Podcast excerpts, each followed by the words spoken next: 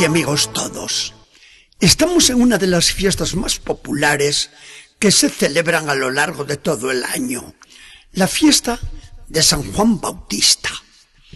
Cuando el ángel se le apareció a Zacarías en el templo de Jerusalén, anunciándole que su esposa Isabel le daría un hijo, le aseguró al incrédulo progenitor, y su nacimiento será de gran alegría para muchos.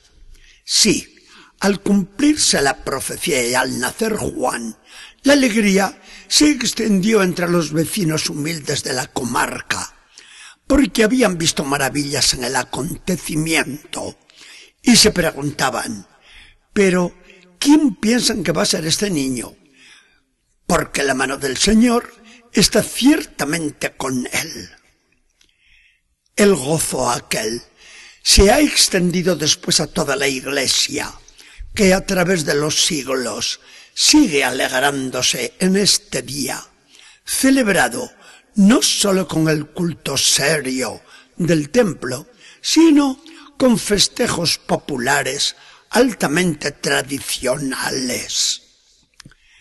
Al celebrar hoy la fiesta de Juan, ¿dónde queremos contemplarlo? En su casa de los montes de Judea, donde todo es bulla, o en las márgenes del Jordán, donde va a realizar su misión. A lo mejor podemos preguntarle como las turbas que acudían a él. ¿Y qué tenemos que hacer? No hay duda de que Juan el Bautista tiene un mensaje para el mundo de hoy. Para nosotros, Juan se presenta como el primer beneficiario de la salvación. Nada más percibe la voz de María, que lleva en su seno a Jesús, cuando va a visitar a Isabel. Juan salta de gozo con la presencia del Salvador. Se llena del Espíritu Santo, que lo inunda con la gracia que nos va a merecer Jesús. Al nacer Juan, se hacen una realidad esas expresiones de la Biblia que anuncia los días mesiánicos como de exuberancia profética y de fecundidad. En efecto, a Zacarías se le suelta la lengua y profetiza a la vez que la estéril Isabel se ha convertido en madre feliz. No es esto lo que se necesita hoy. Se requieren profetas que anuncien la presencia de Jesucristo, el sol que viene de lo alto para iluminarnos, y apóstoles que traigan la fecundidad a una tierra que parece cada día más estéril. Jesucristo es el Salvador. Jesucristo es la verdad. Es lo que gritan los profetas cristianos. Y no es un grito estéril y mentiroso, porque los profetas cristianos los saben testimoniar con su vida y hacen que el mundo crea y viva a Jesucristo. Y esto es hacer fecunda a la tierra con la vida de Dios. A Juan le van a dar después los evangelios el nombre de el Bautista. No es una casualidad la elección de este nombre. Los hebreos hacían sus abluciones rituales por sí mismos. Pero con Juan se iniciará una nueva forma de bautizarse. Será un enviado de Dios quien lo haga, como hecho por el mismo Dios, cosa que ocurre sobre todo en el bautismo cristiano. Es lo que también necesitamos hoy, renovarnos en ese bautismo que nos confirió el mismo Jesucristo por ministerio de la Iglesia. El día en que los cristianos vivamos nuestro bautismo, habremos contribuido eficazmente y como nadie para la renovación de la sociedad antes de que se aleje definitivamente de Dios por la secularización reinante.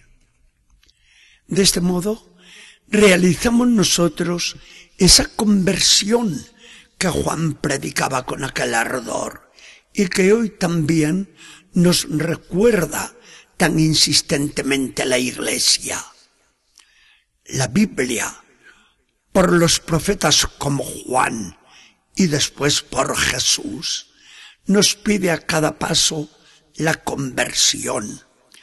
Hay que volverse a Dios. Hay que cambiar las costumbres paganizantes que se nos están echando encima.